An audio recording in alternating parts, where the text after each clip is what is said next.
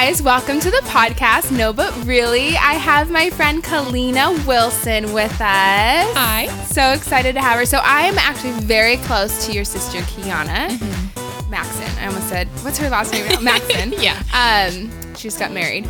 But I'm really excited to have you with us. Um, Kalina's going to share with us some of her her story, not some of it, all of it. Um, her story of being diagnosed with cancer and just the journey that that set her on and what she went through. Um, so before we get into that, we're to do highs and lows. Okay. So uh, this week, how are you doing with the time change, by the way? Oh my gosh, so bad. It's such a game changer, huh? yeah. I, my husband and I on Sunday, we had so many plans. We're like, okay, after church, we're gonna, you know, watch a movie, we're gonna go on a walk, and then we got home and took a two-hour nap. and we're just like, okay, we'll do all those things tomorrow Not then. I Yeah. know, dude. It was hard. Monday morning, Eric or Sa- Sunday night, Eric said, "I want to go to snooze in the morning for breakfast." Uh-huh. Like, okay, no problem. Like, sounds great. And he had a haircut appointment at twelve. We woke up at like eleven. Yeah. and he's like. He like legit got mad that we couldn't go to snooze, and I was like, "I'm so sorry the time changed. Like I couldn't do it. Yeah. I couldn't. like eleven is really late to sleep in, but it literally felt like seven a.m. Oh my gosh, yeah. Threw off my whole week. I'm Yeah. still catching up. I know it's crazy, just one hour. But how was your week? What's your highs? What's your lows? Let's start with highs because that's actually no. Okay. Let's start with lows. And on highs. lows. Um, my lows probably just had a lot of um. We're planning for a music video right now, Oh, and we've had a lot of kind of things either pushed back or um, things we didn't have planned in time, and we're working on all the details, which is super fun, but also super stressful. yeah, a lot. so yeah, just all the planning for that has just been. I've just had like a low key stress all week. Yeah. But it's yeah. Other than that, I mean, it's all great things. But that's Yeah. probably my low. Yeah. What's your high? My high? Um. Is probably my husband and I. It was his spring break last week, so we went to Las Vegas for a few days. Oh, fun. yeah, it was Hey. super fun. Yeah, How is Vegas when you're married? Like when you go with a guy?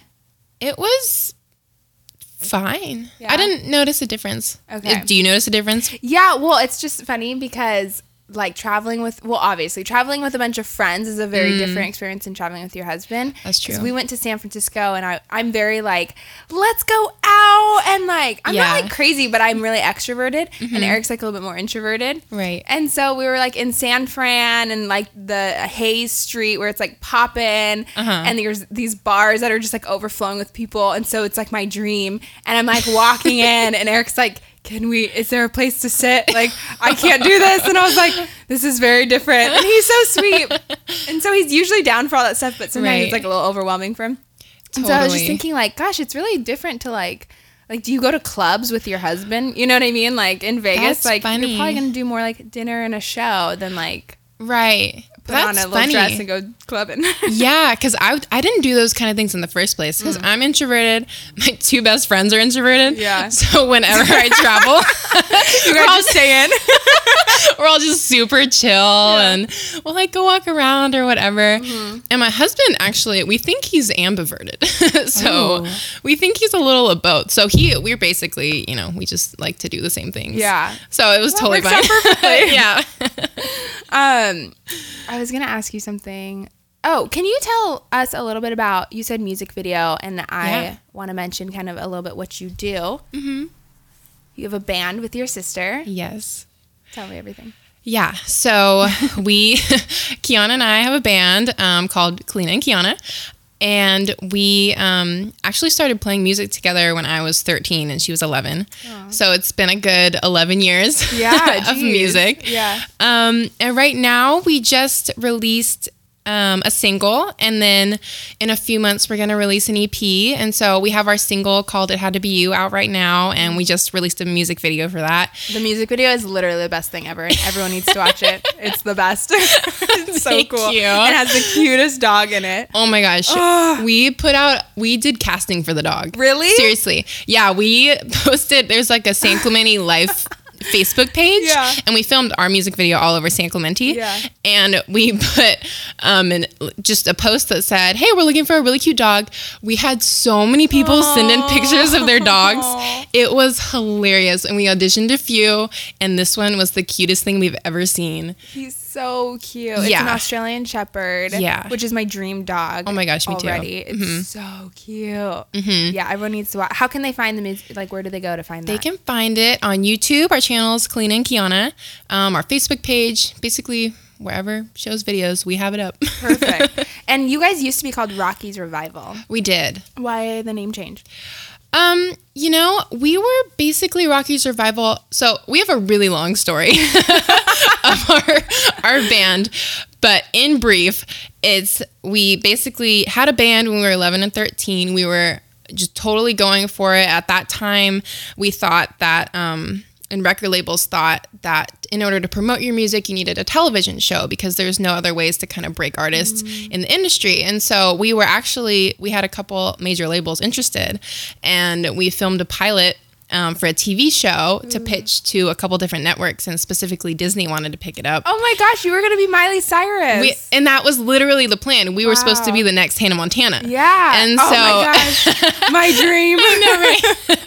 and so we had everything planned out. Um, our band name at the time was the Ramies, and so uh, yeah, we had everything planned out. And Disney basically was like, "Okay, just hold on a sec while we finish Hannah Montana." And the Jonas Brothers are launching a show. Oh, yeah. And um, so yeah, we had pitched our show idea to them, and then a few months later, the Jonas Brothers came out with their new idea that was our idea. So Disney had totally stolen Oh my our gosh. show idea.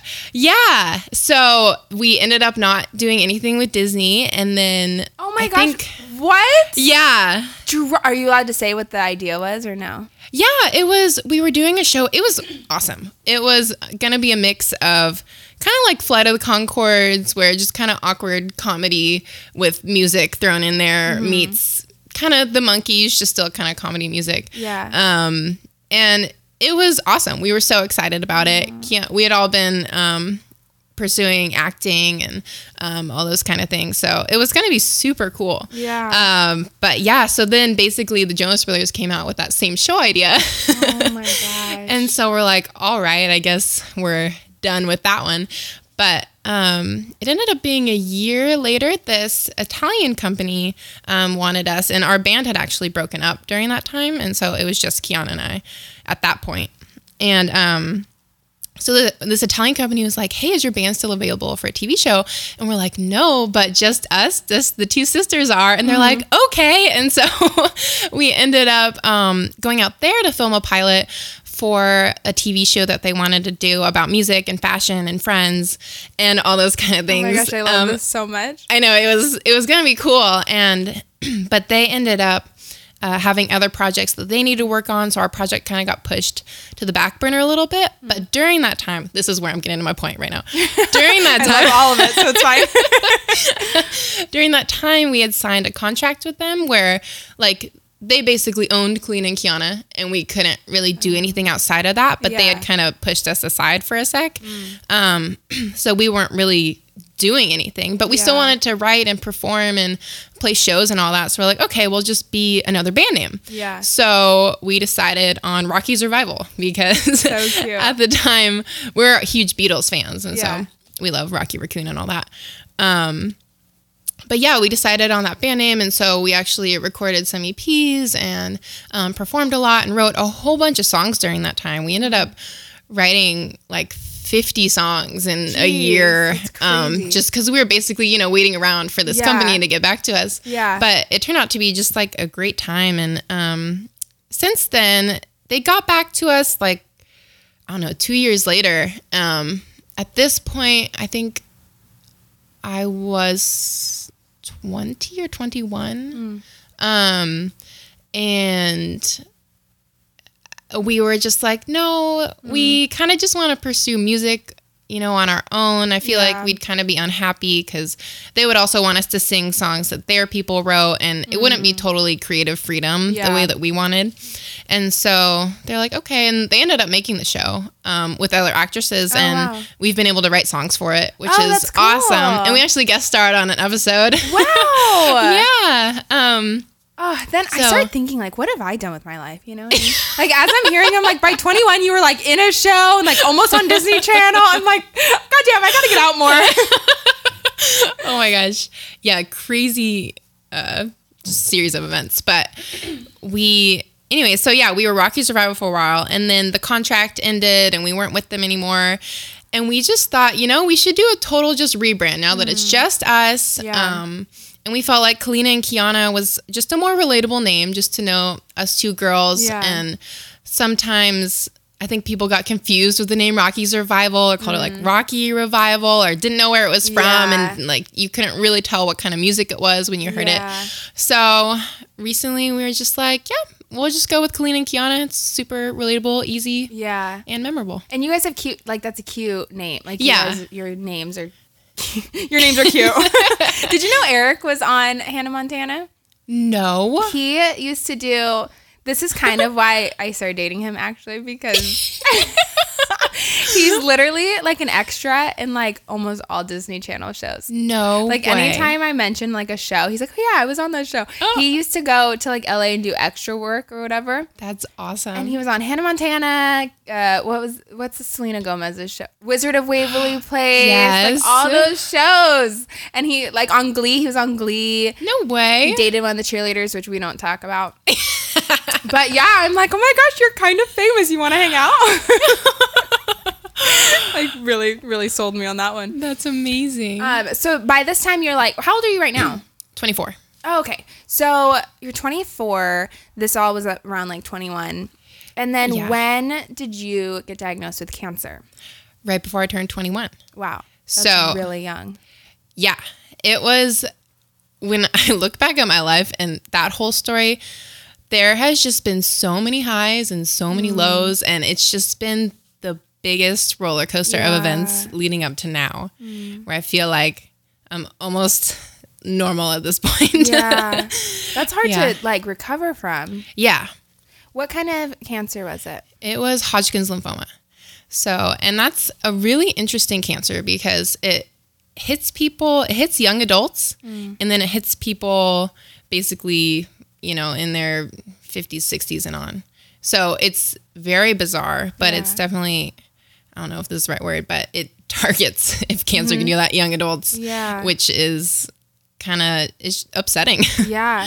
So Yeah. what were kind of the signs? So like you're living your, you know, you're 21 years old, you're with your friends, you're Right. hanging out, and then what brings you to the doctors? Like, was it a backache? Like, what happened? Yeah, so it was pretty bizarre. I had just a lump on my neck. Um and I had I was kind of taking it lightly at first and I had noticed it and I was like, okay, well if this doesn't go away, maybe I'll do something about it. And it had probably been um a couple months and it wasn't going away. I Was it think getting bigger? no, it was staying the same size, but it was just there. Um, and this was probably around, I want to say March of 2014. Um, I had just noticed it, and then, and then in um, May, I was like, okay, well, this is still here. I don't know what to do about it. I went to a few doctors, and it's um, right where your lymph nodes are. And so most doctors were like, oh, you know, it's probably just you processing a cold, or like, have you been sick lately, or whatever? Because that's, you know, what your lymph nodes do. And Yeah. I was like, no, I haven't been sick lately. I don't know. And they're like, okay, we'll just keep an eye on it. And um, I'll send you to this, you know, specialist and he'll look at it or whatever. I was like, okay. So everyone's, you know, really Yeah, downplaying. Very casual. Yeah, super casual. And so I go to this um, ENT and he feels it and he actually felt there were just a few more lumps that were like a little deeper. And um, he was like, all right, well, we'll just do a biopsy to see uh, what this is. And so first we did a needle biopsy, basically where they just stick. Yeah, I know. They stick a needle in and grab some cells just to see. um, like what's going on with the Yeah. cells, and that was inconclusive. And so then we actually did a full biopsy where they took out Yeah. the lump um, and checked it, and that's it was probably June at this point, and um, that's when I was officially diagnosed. It was probably very early July, um, and at the time I just didn't know what that meant because I just I knew my grandma had died of cancer, but like I just didn't really know anything else about it, and um, just kind of scary, but at the same time in a super weird way, uh, kind of peaceful, which at the time I was just feeling just so good in my walk with Christ. And I was just feeling um, super positive, And I was like, okay, well, this is a super weird thing that's about to happen to me, but I feel like I can use it to do really good things and help um, so many people. That, That was your first that was reaction? seriously my first reaction. It was insane the amount of peace I felt with it. Um, yeah, so basically after that, um, I had to start doing a bunch of tests and things to see if my body was strong enough to go through chemotherapy. So I did um, some cardiac tests and pulmonary tests and uh, I also had to do a fertility treatment because after chemotherapy, um, it's pretty likely that you won't be able to have kids. And so, Is that something you want? Like, Yeah. you want to be a mom? yeah, that's something I've always, I just want to be a mom one day. But um, so I did, yeah, and that took the longest. I did a fertility treatment. It took, I think, about a month because it starts out, um, you have to give yourself shots every night, like right in your ovaries. Vagina area. yeah, right there. Um, and uh, yeah, I, I couldn't get myself to do it, so I'd have my mom do it. oh, I, yeah, I couldn't do it either. yeah, I couldn't. Yeah, giving myself shots, never. I can never do it. I know. I'd be like one, two. Nope. Nope. Yeah. Nope. nope. Not happening. Oh my gosh. And the night, it was so stressful. The night, I actually ended up having my fertility surgery on my 21st birthday. Oh wow. which was memorable to say the least. Um, But the night before, you have to do at this exact time, has to be like a certain amount of hours before the surgery, this giant shot in your butt. Oh, you have to like, and it. I was so stressed out. I saw the needle; it was huge. Yeah. I was like, "Mom," like, and you had to get it in this exact spot. Oh. Like, there's so many factors where, like, if something goes wrong, oh like oh my maybe gosh. I don't know. It was so stressful. How do you do? Like, it's hard enough to like get back there. Right. Like, that's yeah. so yeah, and I had my mom do it, and it was just anyway. Ended up working out fine. Yeah. They ended up with the surgery. Ended up getting like eight eggs, I think. So Okay. I have eight little babies somewhere in a freezer. Wait, that's Kourtney Kardashian was just talking about doing that. So Really? you're one step ahead of her. Yeah. yeah. Um. But yeah, so that was um the last thing I had to get through in order to start chemotherapy. yeah. Um, because that was super important So were me. you scared? I mean, like I know you said that you were feeling at peace, but when Yeah. you're 21 and you're Uh-huh. like, okay, I have to start chemotherapy. Like, Yeah. were you scared? Like, Yeah. Oh, I was really scared. It took I still I had doctors explain it to me and everything that was happening, but it still took some time to just Yeah. like process and Yeah. understand what was really going on. were you at the Um, doctors with your parents when you find out when you found out, or were you by yourself? I actually um I don't know why. I don't know why they didn't call me, but they called my mom. Oh, I don't know if they just had her number or something. yeah. But yeah, they called my mom and Mm. told her that it was um, Hodgkin's lymphoma. Oh my gosh, what did your mom do? Uh, my, my mom's not good at sharing bad news. she gets really She's awkward. like, I'm just gonna not deal with that. right? But I don't even remember her telling me. But I remember she like being kind of awkward Mm. and and then um, telling me, and I was just like, oh, okay. I don't know what that means. yeah, yeah. um, but yeah, it was um, yeah, pretty pretty bizarre, pretty Yeah. unreal. yeah. Um, but yeah, so I ended up uh, doing my first round of chemotherapy. Mm. I think altogether I had eight rounds. Jeez. Um, yeah. A lot. yeah. So I did my first round. By this time, it was, you know, the end of August. Um, and they take, uh, it takes four hours to get everything into your system. Um, and so it's really interesting. They did it through something called a portacath, which they I have a scar, but they implant um, this little thing in your chest that goes right into like your veins and stuff. Mm. Oh, gosh. And so they basically inject all the chemotherapy drugs into Mm. that, and so it goes right into your blood and What stuff. does that feel like? Do you feel like what Um, is it? It didn't really feel like anything. Oh, but this is weird. There's one drug. Um, it's cool now that I'm far away. I can't even remember the names of the drugs anymore. Yeah. But there's one drug that people called it Big Red. It was this big, like red, watery looking thing, and it would go in. And after you had it, your pee would be red for a while. Oh my gosh! so it looks like you're just bleeding. Oh gosh! so interesting. I love how this is like. I love how you're laughing through this right now. I'm like so uncomfortable. I'm like holding my chest. I'm like, oh god. Yeah, So but crazy. yeah, it wasn't it wasn't too bad. Um I just there's a big um just infusion room where they did all this. I'd kind of be just hooked up to like Yeah. an IV just going in for about 4 hours. There'd be other cancer patients and I'd always bring a friend or family member with Yeah. me um to just sit with me. And uh yeah, oh my gosh, but I almost forgot. There was one other thing I had to do before I started treatment. And it was a bone marrow biopsy. Oh, I heard that's really painful. It was the worst pain I've ever felt in my whole life. oh my gosh. so, and I had a bilateral one, so you had to do it on both sides. oh gosh. so basically, they drill into your pelvis what? and try to get, Oh, you know, test the bone marrow and blood and I'm everything. so. Can, I know you me so right now. I'm like, I'm like sitting in a ball, holding my whole body right now. this And- is so painful. It's horrible, absolutely horrible. Um, I because I remember the doctors totally downplayed it. They're like, "Oh, it's not that bad. We do it to children when they, you know, have cancer and stuff." And I was like, "Okay, well, if children can Right, do it, I I, can this. do it." and oh my gosh, because they can, you know, you can numb your skin, but you can't numb your bone. And so you just geez. felt everything going in there, and I had to do it, yeah, on two sides, and it was the worst thing. Excruciating. Oh my gosh, Yeah. you poor thing. But I know, yeah. So everything leading up to chemotherapy was hard, and then yeah, and then it started, and um, basically, uh, what happened was after you do your treatment, it basically knocks you on your butt for a week, yeah. and where basically all I could do was just lay on the couch. Like it just made my body really weak. I was kind of nauseous.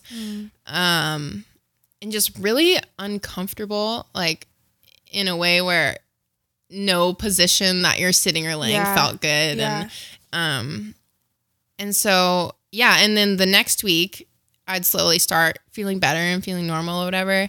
And then it would start all over again. And so basically every two weeks I just got knocked on my butt Mm. so hard. And at first I was like, okay, this, you know, I can do this. It's not that bad. I'm only doing this for a little less than five months. Like I can, I can totally do this. Um, but then halfway through, just, I was so upset. I just like, knowing that in two weeks I would have to, you know, do this again and get knocked on my butt like Yeah. again, I just that was when I really started feeling depressed. And and it's really interesting for me though too because I've never been someone that had struggled with depression. Um and I'm a, I'm a pretty emotional person, but and like uh but I had never dealt with anything like that. Yeah. And it was so scary because it just almost felt like all of a sudden I just was super hopeless and it felt like um, I wasn't going to make it out of this. I just felt really guilty about everything, just all the signs of just major depression. Yeah. But, and I was, um, yeah, I was just really scared yeah. so scared about um I don't know what my life was going to look like and um I was honestly, you know, feeling a little suicidal Yeah. and I just um was super hard. And that was the hardest part out of all of this was the depression. Did you Like- feel like people like understood? Like, what was it like? Yeah, that too. people? It I felt like no one really understood what was happening.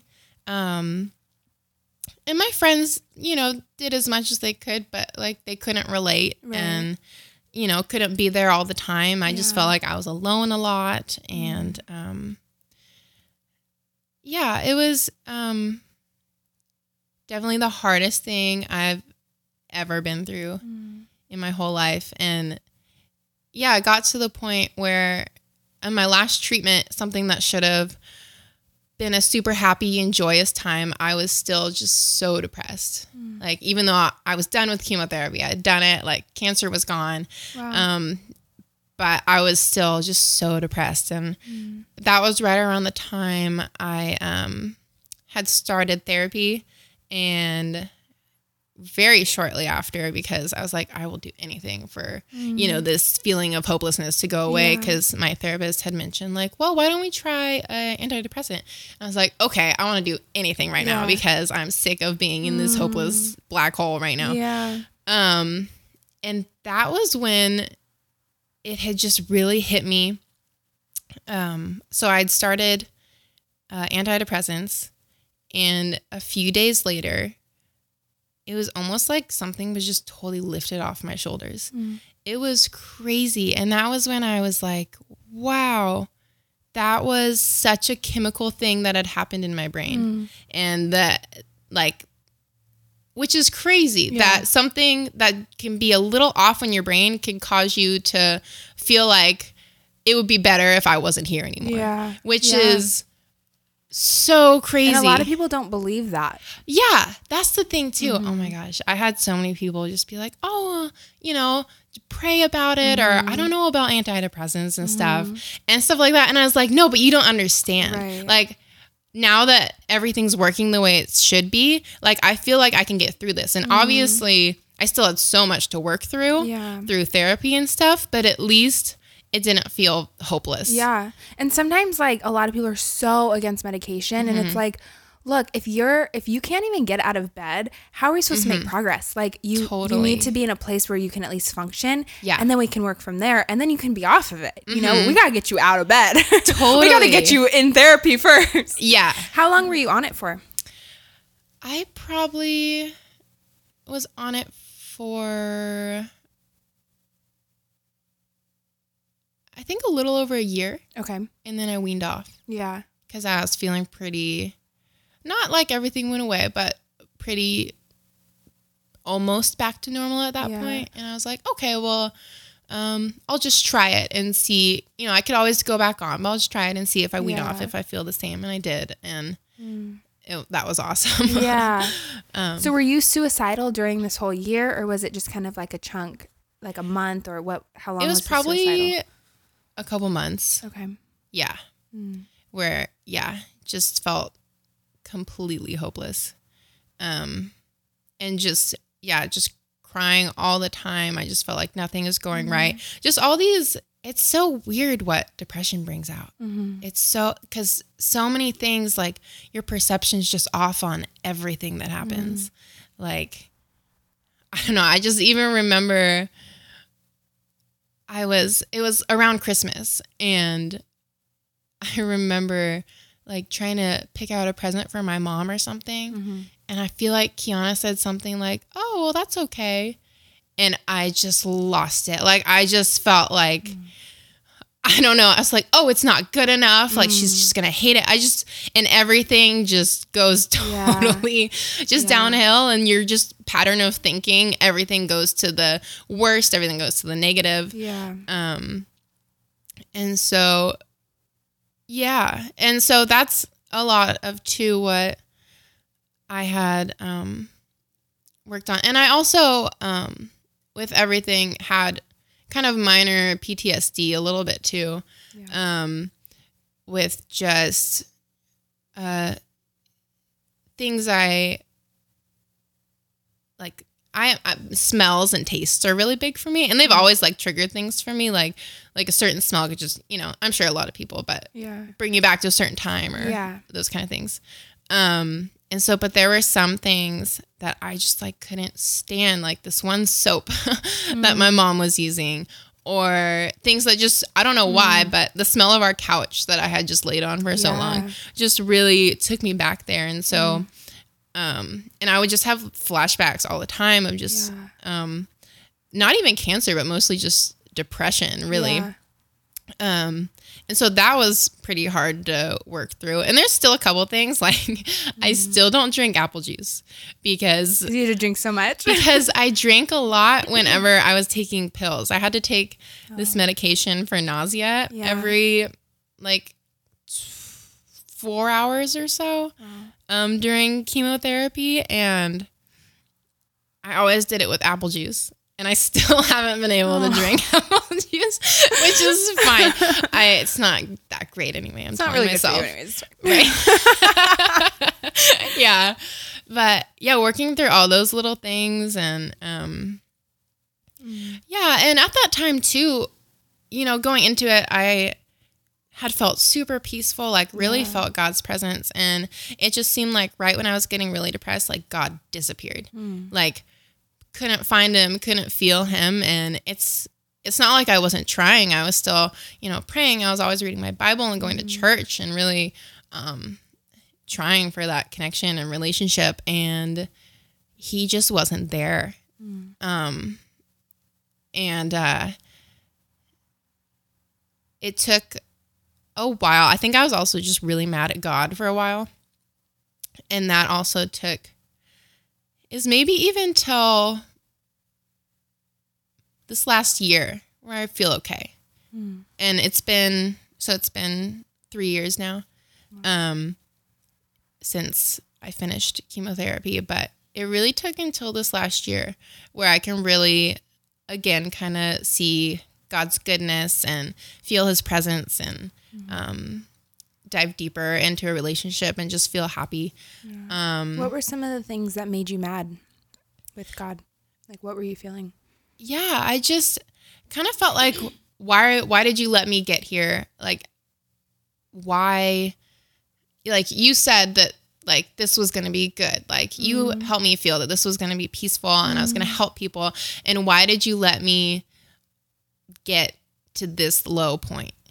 And where are you? Like where are you in all this? And um you know, why can't I feel you? Why aren't you present in my life? Um and I think and it really bothered me for a while like I still went to church and all that, but it just bothered me when people would be like, "Oh, God's so good. Like, I'm praying for you. Like, you'll get through this, or like whatever." Yeah. I'm like, "You don't know." Yeah. I would just get internally really mad at people. that makes sense. yeah, and um, and just even when I would just hear something in someone's life that was going good, I would just get mad. Mm-hmm. Yeah. Because I was like, why is God working in your life and why isn't he Yeah. working in mine? And there was just I just felt so much bitterness and um that really took a while to heal from. Yeah. And now I finally feel like I still don't know what had happened during that time, like why I didn't feel God, but I know it was all um, super purposeful. And I'm glad I could have times like these to share my story and what I'm feeling. And um, yeah, so that was also super hard for me. Did you think that cancer was going to take your life? No, I didn't. Uh, uh, interesting thing about Hodgkin's lymphoma is that it's one of the most curable cancers. I say curable with air quotes. Yeah. Um, because it's still, you know, there's always still a little chance Right. that something could come back, or sometimes chemotherapy even causes different cancers in the future and all that stuff. But at the moment, they've had the highest success rate with people um, that had uh, Hodgkin's lymphoma. And so, and I had actually met some really cool people. Um, it was weird. One of my good friends, one of her friends had Hodgkin's lymphoma too. So it was weird that my one friend had two good friends yeah. that had geez, poor girl. I know. um, but yeah, I got to uh, talk to her, and she's still doing great and everything. She had it about a year before I did. Um, and for the most part, people I talk to that have had this disease, like they're doing great. They're living normal lives. Like everything's awesome. Yeah. Um, and so out of all the cancers, like this is the one to have. right. Right. If I'm gonna go down, yeah. right. and so that was like a blessing in a weird way. Um, Were they all? Were you able to talk to them about the depression and stuff? Did they all kind of feel the same way in that, or was that yeah. specific to you? some people did um and some people didn't i ended up joining it was like a little after i had um finished chemotherapy i joined a support group um and yeah for cancer survivors and some of them got what i was feeling and some of them didn't really struggle with depression and yeah, some of them were just like, no, I just knew I was going to fight through this the whole time, had a positive attitude. It's like, what? How? Yeah. Yeah. Seriously. it's crazy. Um, but yeah, it wasn't a thing all of them got, but actually, um, out of all people, Andrew McMahon, who we have opened for a few times, and he's a great musician and has his own um, uh, scholarships for cancer survivors, specifically musicians. Um, and he's one that like got the whole depression thing. I recently, not recently, I think it was last year, did an interview for his Dear Jack Foundation, um, and talked about it. And he just kind of affirmed like that's totally normal and all those kind of things. And Yeah. yeah, just it's cool to be able to relate to people on that kind of level. Yeah. Yeah. What do you say to people that because a lot of people are dealing with depression and, Mm-hmm. and suicidal thoughts and maybe not specifically from cancer but other things like you get it like you you were Mm-hmm. there you were in that moment and cancer wasn't maybe going to take your life but you almost took your own and so Right. like what do you what would you say to people that are maybe feeling like that now or in that wave like would you say like okay this is kind of what helped me or what what, what would you say Right.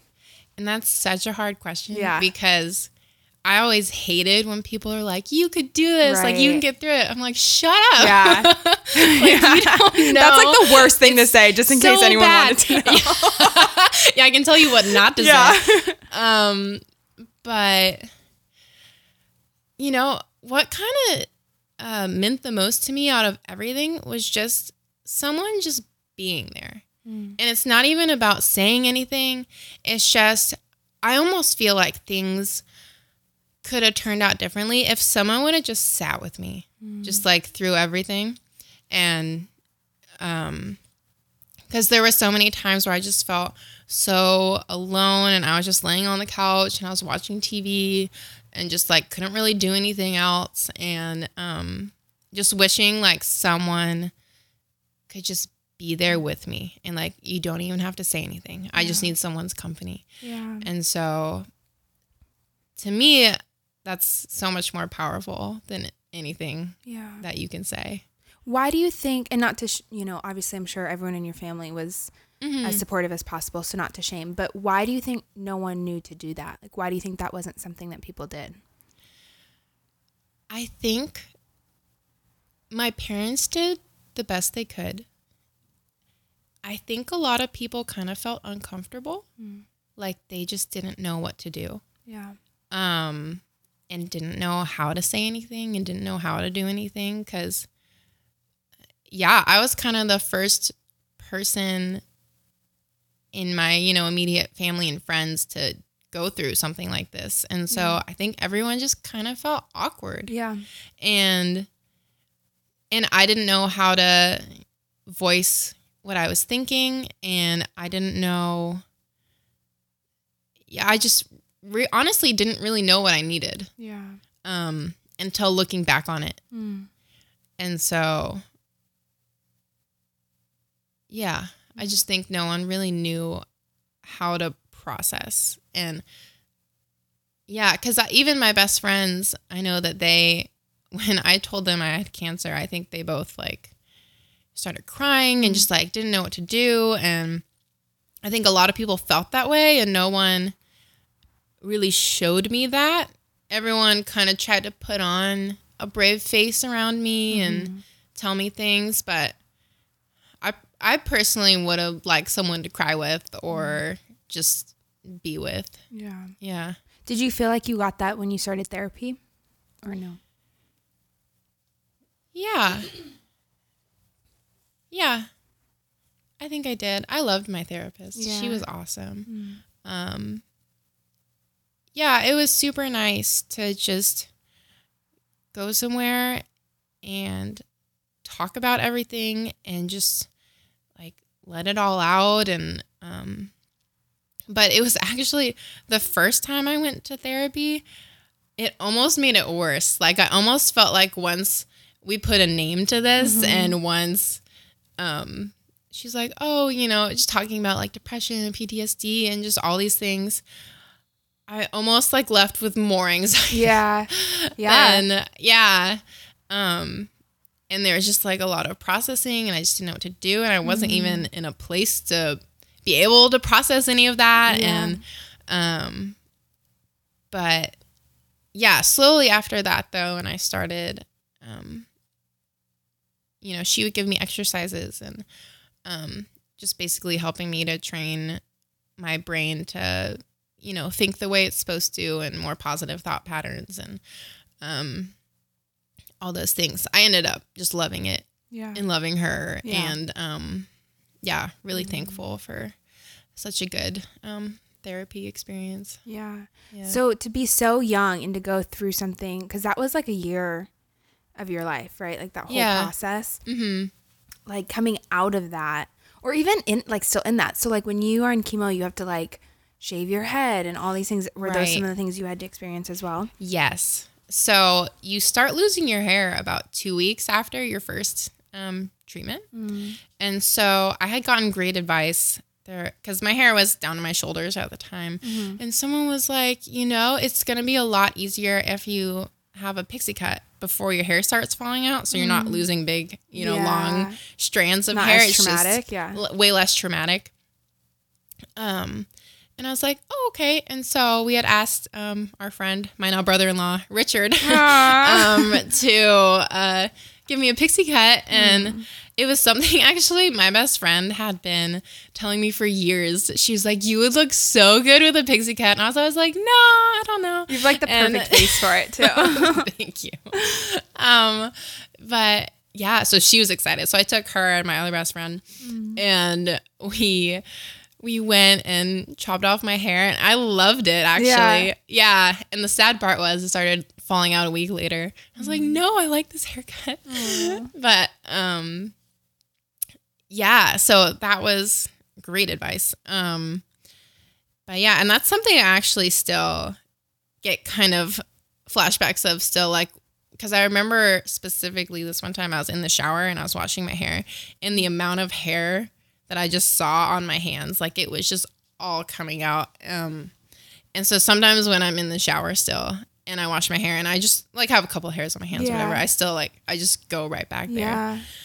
um, but yeah, so my hair started falling out like very quickly.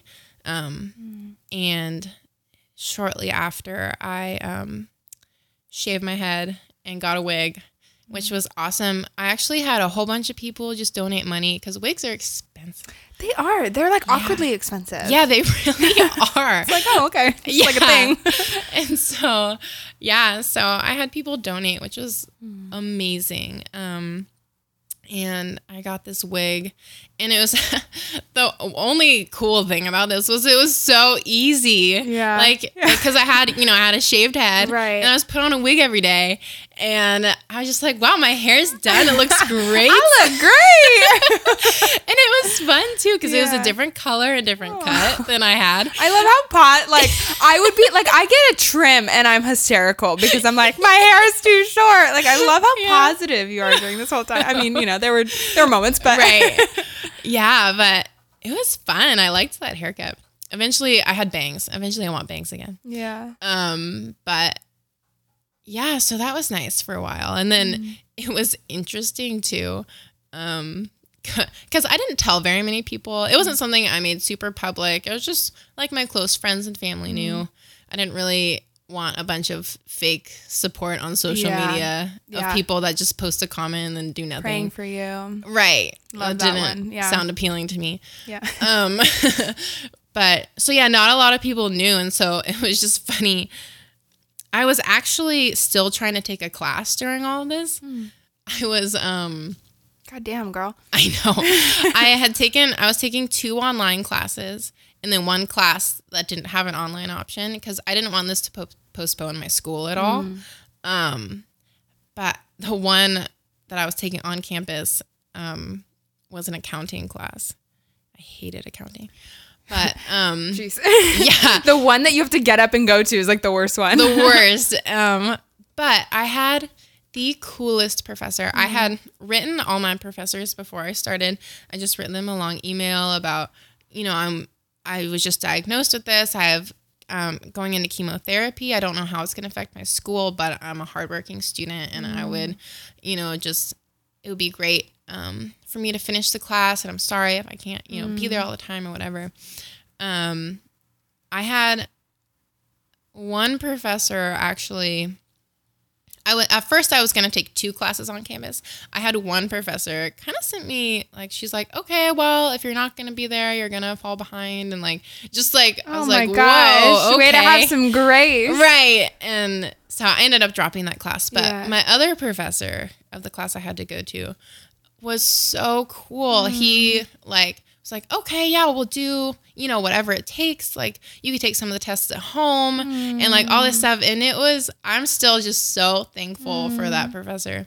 Um because yeah, during this time too, it was when I was transferring from community college to, you know, a Cal State Yeah. and um i was like wow this is gonna just all push me back so much and i just don't want like i've already i took so long at community college like i just really wanted to get on with my life um and yeah it was awesome i ended up getting in for the spring to um the Cal State Fullerton, where I, it's the only college I applied to. I was like, okay, this is easy. They have Yeah. the major I want, whatever. Yeah. Um, and it was great, but I ended up having to take one more class at community college because I had to drop the one. But it was fine. Um, but yeah, I had just great professors, but it was pretty funny because at the beginning of the semester, I think I had um like long hair to my shoulders. Yeah. Then like a week in, I think I got a pixie cut, and then like two weeks later, I came in with a wig, and I was I like, was like, what is going on with this girl? I was like, oh my gosh, I wonder what my other students are thinking Yeah. of me. Like, this is so weird. Did anyone say anything? no one said anything. I didn't really talk to anyone in that class. I wasn't like super feeling it. Yeah. Um, Makes sense. We're really in the mood. And I, yeah, I think my professor noticed. I think he just smiled every time I like came in with something totally different than it was the week before. Um, but yeah, and then the transition out of my wig too, because all of a sudden, and then yeah, people I was seeing, I was going to like this college group at the time at um, Saddleback Church, and um, everyone's like, "Whoa, your hair!" Like, oh my gosh, it just kept changing. yeah. And then by the time I think my hair was growing back around like the summer of that next year. Um and I had transitioned out of my wig to like a really short pixie haircut because Yeah. I just was sick of it. Yeah. Sick of wearing a wig over like just some hair. Um and then people again were like, "Oh my gosh, like you look so different." It's like, Yeah. "Oh, yeah, I just So you wanted didn't tell you weren't telling people yeah the- i wasn't really telling anyone um but it was i actually this is a super random story um this guy had asked me out on a date and i i had actually i had found him like i was like yeah i'll go but i like wasn't super feeling it but i was like it could be fun Right. um, and it was the week I was transitioning from like my wig to my really short pixie haircut. and so the last time he had seen me, I was wearing a wig. And so I texted him just to like tell him. I was like, hey, so my hair is gonna look super different, just to let you know. oh man. it was so awkward. And I don't even remember if I ended up telling him why. I think because just because I don't know, I didn't want to get all into it on like Yeah. our first date or whatever. Yeah. But I think I could tell he was just feeling so awkward and he really wanted to ask about it, but then like he didn't. Anyway, yeah. he ended up being weird and we he told me later that like he because I told him I was like, hey, I don't really know if this is working. Yeah. because I just wasn't feeling it at all. Right. And he's like, "No, like if it's me, like I just I just felt really awkward that your hair had changed." And Oh he's just like, "I didn't say anything." I was like, "Okay, still no." Still like, not happening. Yeah. I know you felt very awkward. You don't need to say it. But now it's just so funny that oh it Oh happened to me like just that one week Yeah. where yeah, I was making a huge transition. That's so good. yeah. So you ended up, so now you're married yes. one year in. When did you get married? In the summer? Yeah, we got married in June. So Okay. we're like eight months. Oh, so eight months Yeah. in. And where where are you now? Like looking back at that time, like are you still like where where are you today with all of that? Good. Yeah. Yeah, it took, I think, till now. Mm. It took um a good three years, but like now's the time where, you know, I still have questions for God that Yeah. hopefully He'll answer eventually, and um, but I feel good about it. I feel like good about my faith. I feel about good about my relationship with God, like, and that was just um, you know, something I went through. I'm it's been super cool and it's something I was really hoping for was that I felt like being married or at least, you know, moving out of my house was going to be something that was going to be super therapeutic for me, just not to be in the same place where I dealt with all of that. Yeah. And so I just feel like being married, kind of like having this new life, um, Yeah. living in our tiny little apartment. Uh, it's just been so healing just not to be in a place, you know, where all that happened, just having a new start. Yeah. And it's, I feel like it's just been so healing. And just to have someone, too, I mean, like I was saying earlier, like someone that could just sit with me if like something's hard or, Yeah. um, yeah, marriage has just been really healing for me and it's been awesome. It's cool because marriage, like, I mean, when you're married to the right person, Mm-hmm. this isn't true for everyone, but marriage can be so healing sometimes. Yeah. Like, that attachment that you can, like, rebuild with someone, like, Mm-hmm. just really, like, you can look back and be like, oh, I need, where were you at that time? You know? Where Right. did I meet you? Like, 10 years ago when I was bullied in middle school. You've been a really great friend at the time. Um, but yeah, what's something that, as we, like, kind of wrap up, and thank you for sharing, like, so much of your story and, Yeah. and, the depression, all of that. What are what's something that you really want people to know, either about you now, um, or something that you really want to like put out there for people to hear and, and know about you or your story or how you can impact people with everything. Yeah, I mean, like I said before, I think the most important thing that someone could do for someone that's struggling with depression or mm-hmm. anything is just to be there with them, is to not belittle it. I feel like a lot of people belittle it or they like to put sad and depressed in the same category, mm-hmm. and it is definitely not. yeah. um yeah just to really believe in someone who's going through it and to be there with them are just such important things. And for someone who's going through it don't be afraid to talk about it. Don't be afraid of therapy. And um, don't be afraid to ask your friends for help. And that was something i think i didn't do a good job of.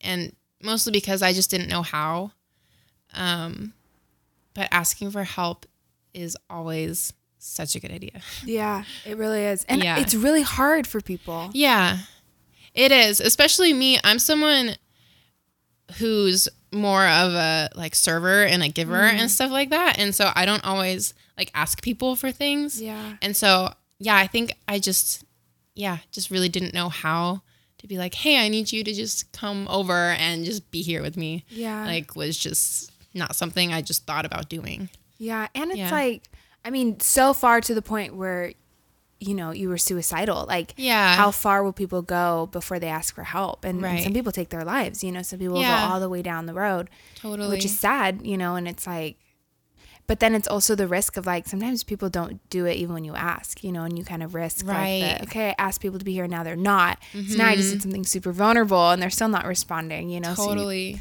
it's really hard for us to need people and they might not show up in that way. Totally. Yeah. And your sister sisters, you have two sisters. Mm-hmm. Um, how's your relationship with them now? Like, is it like awkward or is it fine? I mean, you know, what's it like for them? Kind of hearing your story and all of this. Good. Yeah. Um, my older sister, and it was really hard during all this. She was actually living in Nashville, Okay. and so she was living far away. So I know she felt horrible Yeah. about not being able to be there. Yeah. Um, and then with Kiana, it was actually really cool. We actually had a cool conversation about it a few months ago, I think.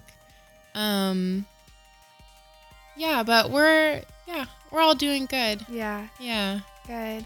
Well, I'm so glad that you came over and talked about all of this. You're such a sweetheart, and the fact that you just made this such a positive experience for what you could, and and mm-hmm. just impacting so many people, and even being honest with like depression and suicide and therapy and medication. It's that's hard to talk about, and so I'm so sorry that you had to experience all of that at such a young age, and that's so horrible. Um, but it sounds like you really made the best of, of everything, and you're in a really good place right now. Yeah. Well, thanks for coming over. You're welcome. That's a wrap. and thanks everyone for listening. Be sure to follow us on Instagram at No But Really Podcast and subscribe on Apple Podcasts to make sure you capture the next episode.